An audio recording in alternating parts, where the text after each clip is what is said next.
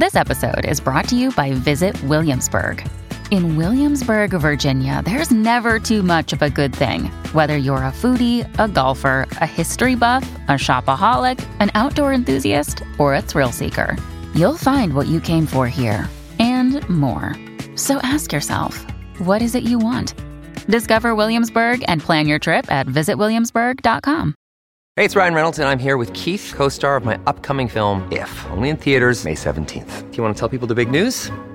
All right, I'll do it. Sign up now and you'll get unlimited for fifteen dollars a month and six months of Paramount Plus Essential Plan on us. Mint Mobile dot com slash switch. Upfront payment of forty-five dollars equivalent to fifteen dollars per month. Unlimited over forty gigabytes per month. Face lower speeds. Videos at four eighty p. Active Mint customers by five thirty-one twenty-four get six months of Paramount Plus Essential Plan. Auto renews after six months. Offer ends May thirty-first, twenty twenty-four. Separate Paramount Plus registration required. Terms and conditions apply if rated P G.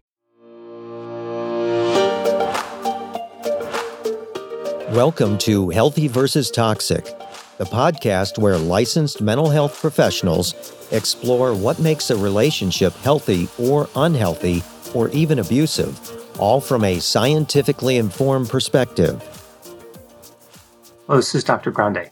Today's question asks if a potential romantic partner has a higher probability of being rejected if that person has a mental disorder.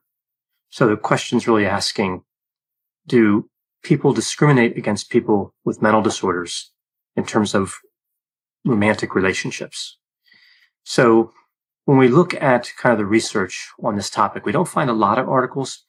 We see a lot on this area of like desired traits.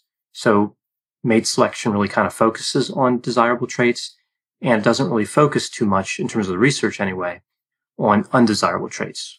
Right? So people are attracted to desirable, and that's what the research studies, and people avoid undesirable, but we don't see that covered. Now, in the limited research we do have available, we see that these undesirable traits are sometimes referred to as deal breakers. And we see this in a lot of areas not related necessarily to mental health, right? Like certain deal breakers for certain people could be age, weight, height, whether somebody smokes or not, whether somebody uses drugs or not, including alcohol. If somebody has a criminal record, that's a fairly popular deal breaker, especially with certain types of offenses. We also see that employment status can be a deal breaker. So this is kind of an interesting area because I'm going to be talking about an article today that does add in mental disorders and examine them in terms of rejection potential. So is a potential romantic partner more likely to reject somebody with a mental disorder?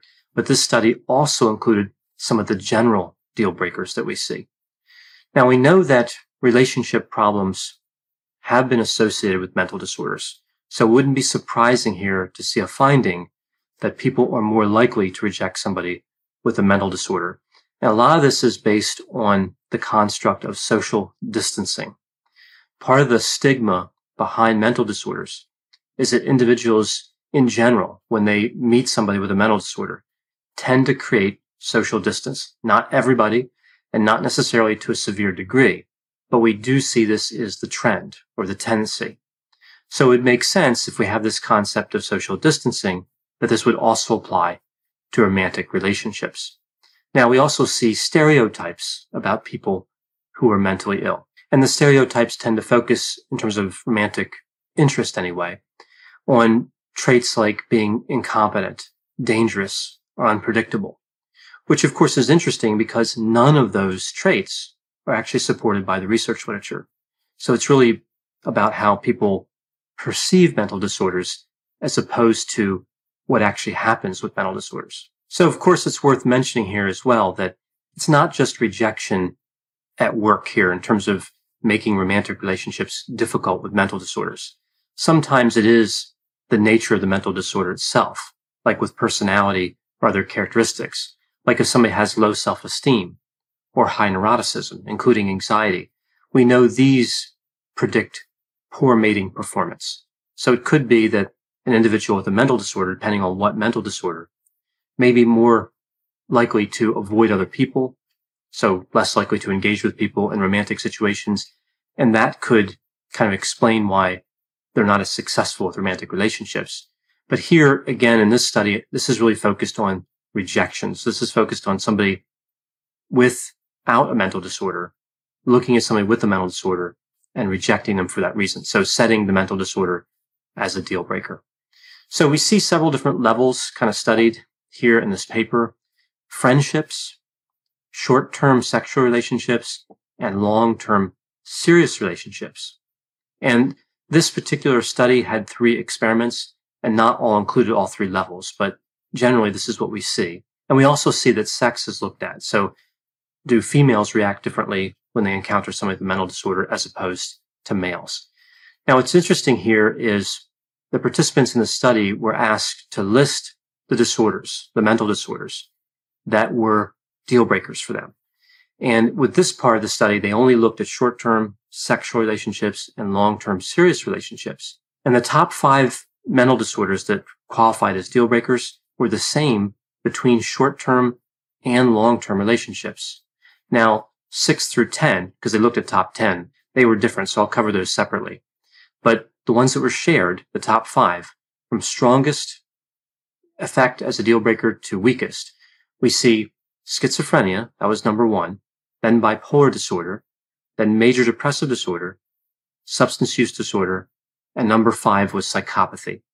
So, of course, psychopathy isn't actually a mental disorder, but it has an association with antisocial personality disorder, and it has somewhat of an association to narcissistic personality disorder. So if somebody was thinking of specific mental disorders when they said psychopathy, maybe they were thinking of those disorders. Now, when we move from the top five to six through ten, as I mentioned, is different from short-term to long-term. For short-term relationships, we see number six is multiple personalities. So what I think they're talking about there would be dissociative identity disorder or symptoms of that disorder. Then we see anxiety, autism, anger, and someone who's violent. So again, with anger and violence, those aren't connected specifically to any one mental disorder. Now, with long-term relationships, number six was anger. Then we moved to narcissism, that multiple personality one, obsessive-compulsive characteristics. And then there's a three-way tie for number ten, autism, anxiety, and psychoticism.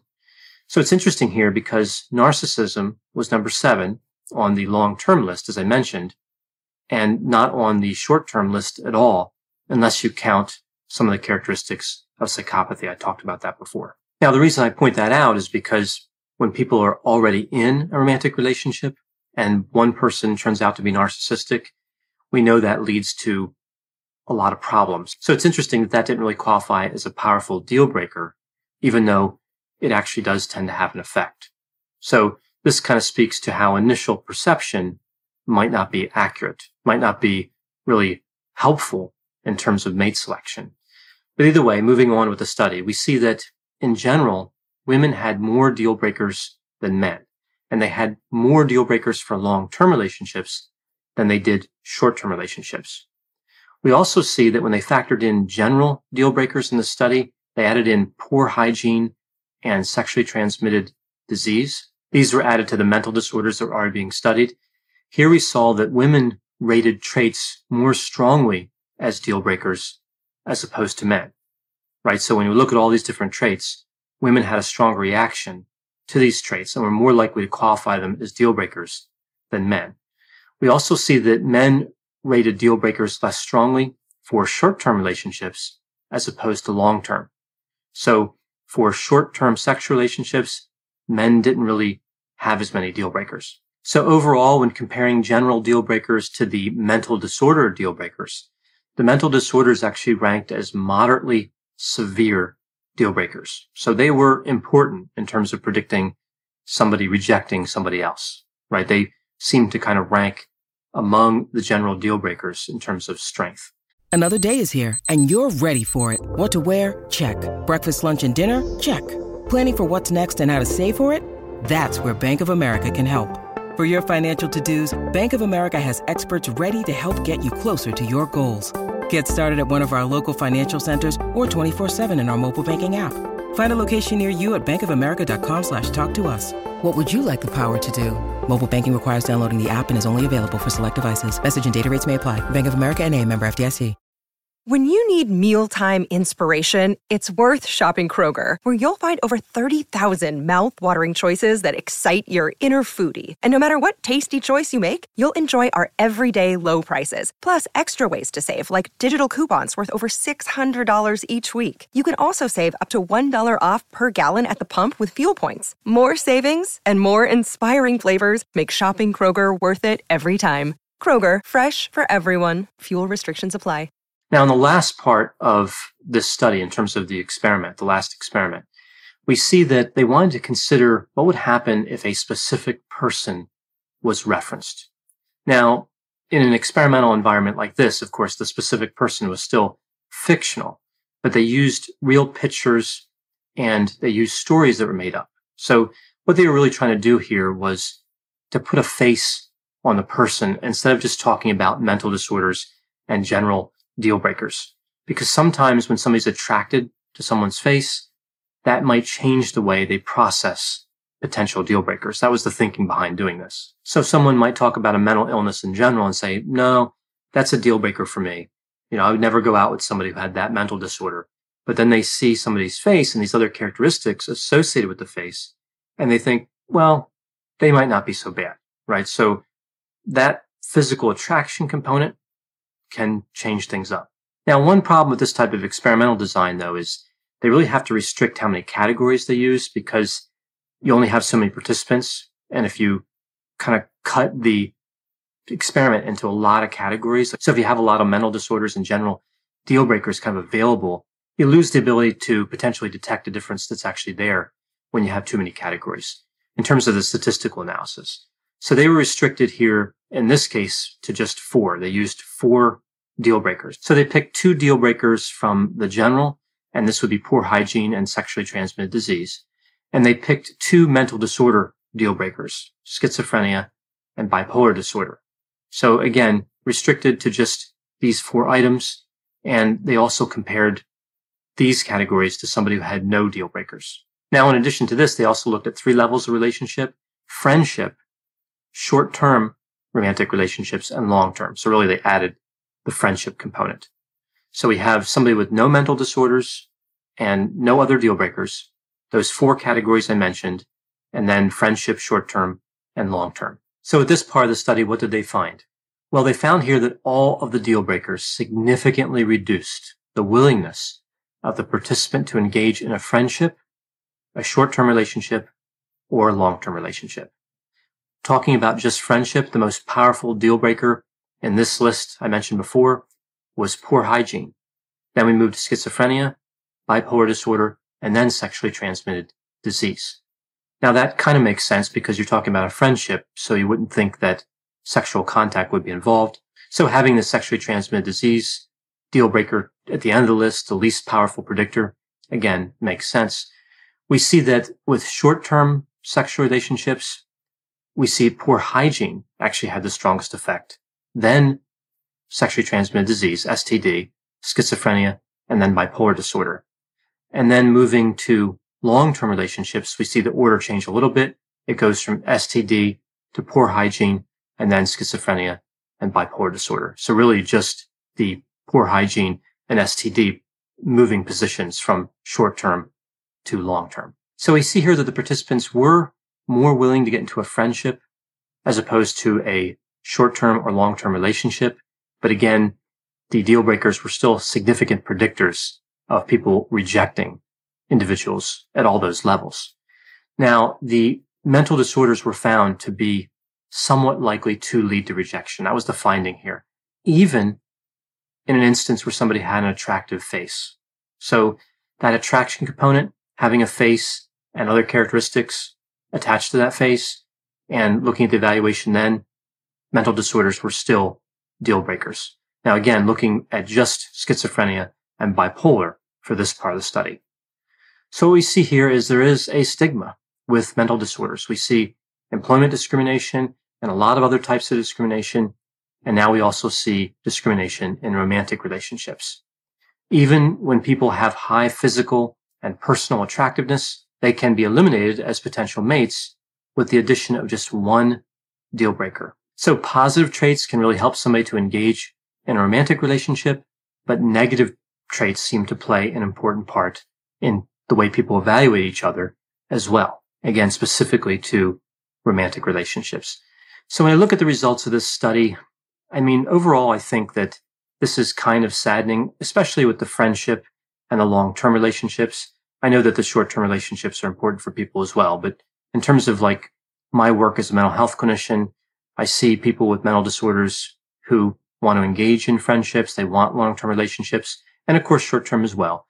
But they look at these different types of relationships and we see here that decisions are being made about individuals with mental disorders because of that mental disorder, right? Significant decisions about important relationships are made usually quickly and based on a perception or an interpretation of what a mental disorder does or how it affects somebody. Even though, as I mentioned before, the negative aspects that are attributed to people with mental disorders aren't actually supported by research. So again, I found this kind of saddening as I was reading the results of this study. It's interesting, of course, but also kind of unfortunate as you think about it from a mental health perspective and trying to help people build relationships. So even though this is really the first study I've seen kind of directly on this topic, I think it more or less makes sense. I think a lot of people in the mental health treatment community would have predicted results similar to this. They may not have had the order of the mental disorders lined up with what we found here or whatever, but in general, people know there's a stigma associated with mental disorders in relation to romantic relationships. So we get this question, what can somebody with a mental illness, with a mental disorder do? Well, based on the results of this study, it would appear that forming a friendship first could be a good strategy because there's a lower chance of rejection for the friendship level of relationship. I've heard a lot of other advice too, kind of over the years, again, just based on this general idea that people already knew about the effects of a mental disorder. We see people that say, well, lie about it, right? Like just don't tell someone you have a mental disorder if you're interested in a short-term or long-term relationship or even a friendship. I think this tends to lead to other problems. So I don't necessarily think that's a good idea. I usually would look at something like lying and say, that's not going to work out. I think rather than that, maybe not focusing on it, especially early in the relationship. I think you could also look at some of the traits and say maybe there's opportunity to work on them, like drug use or anger or violence or narcissism.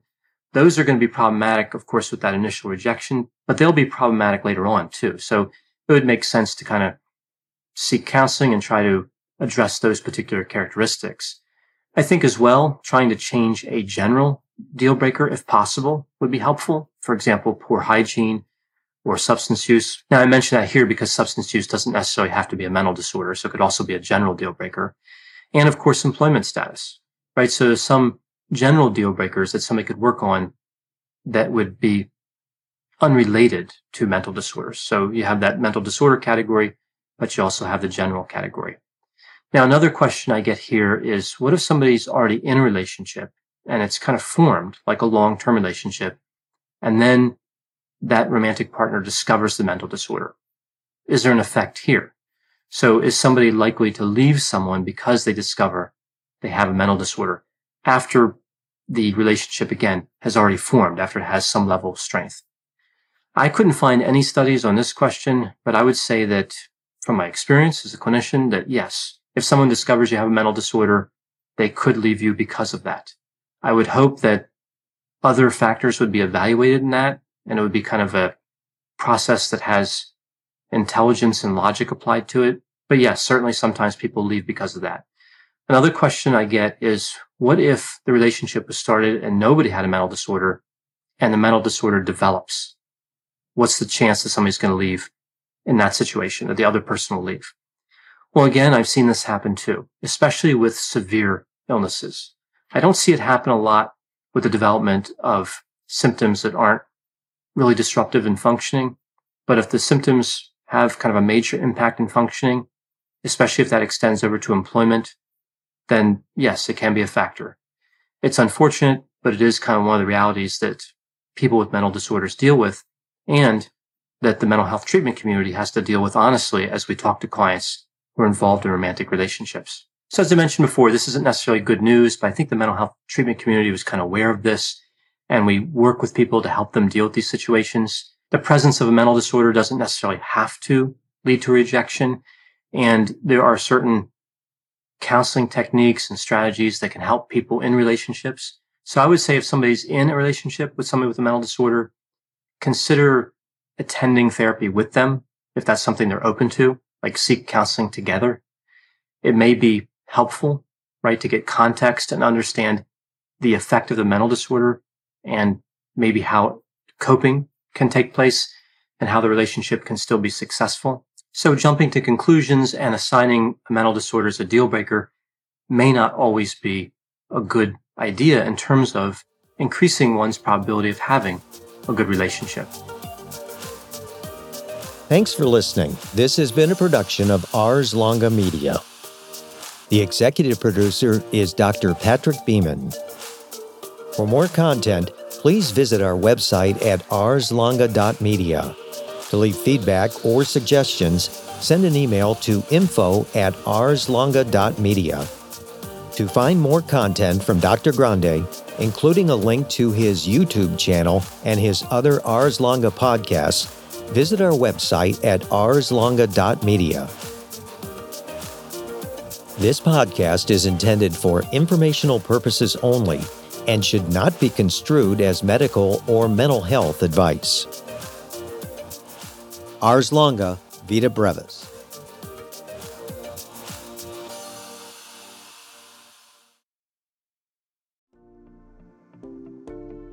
Welcome to the Bravery Academy. My name is Emma Ferris and I'm your host. This podcast is crafted to share the stories of courageous individuals who've overcome adversity and found the courage to live their best lives. We'll explore the science of well-being, courage and connection, and interview top thought leaders, game changers and survivors. It is from these stories that we learn what resilience is, how to heal, how to recover, and how to be brave.